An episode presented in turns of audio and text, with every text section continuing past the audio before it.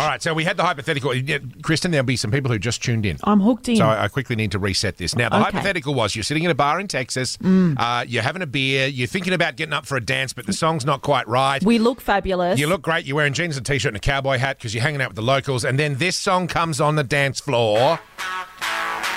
Now, obviously, Kristen, your first thought is, let's get up there. well, of course you do. Well, Not just you, but everyone has to get up, right, and do the nut bush. Mm. Am I right? Oh, 100%. No. Wrong.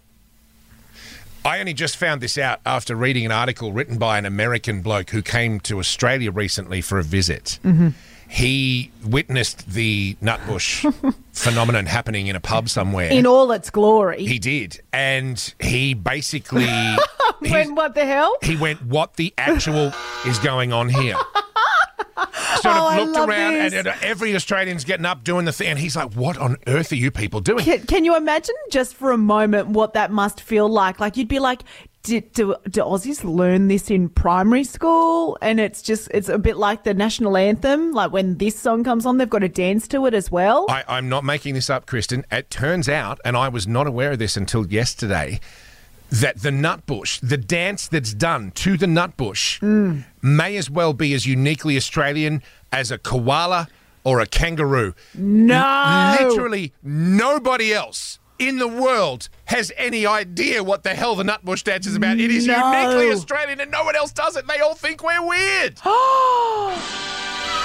Can you like I just cannot wrap my head around that. I've known the Nutbush Same. in theory since I was about 7 years of age. I don't remember learning it, no. but I I know and most Australians have a, at least a vague working concept of how it goes Yes. um, that compulsion to get up and do it when you hear Mm. those notes. It- it- it's.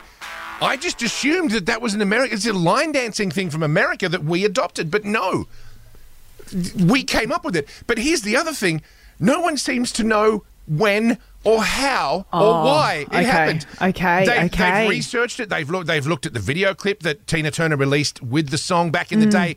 There are no backup dancers doing anything remotely like the Nutbush. There, there's no reference to it in the song whatsoever.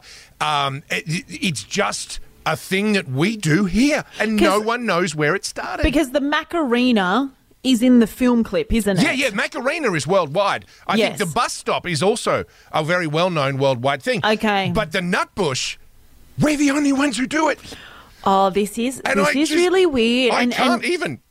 and and now that you say yeah, like where like where did it come from? Where did it come from? That's the thing. What- No one seems to know.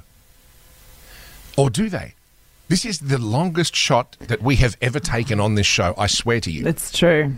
Do you know, or have you heard, where this all started? Yeah.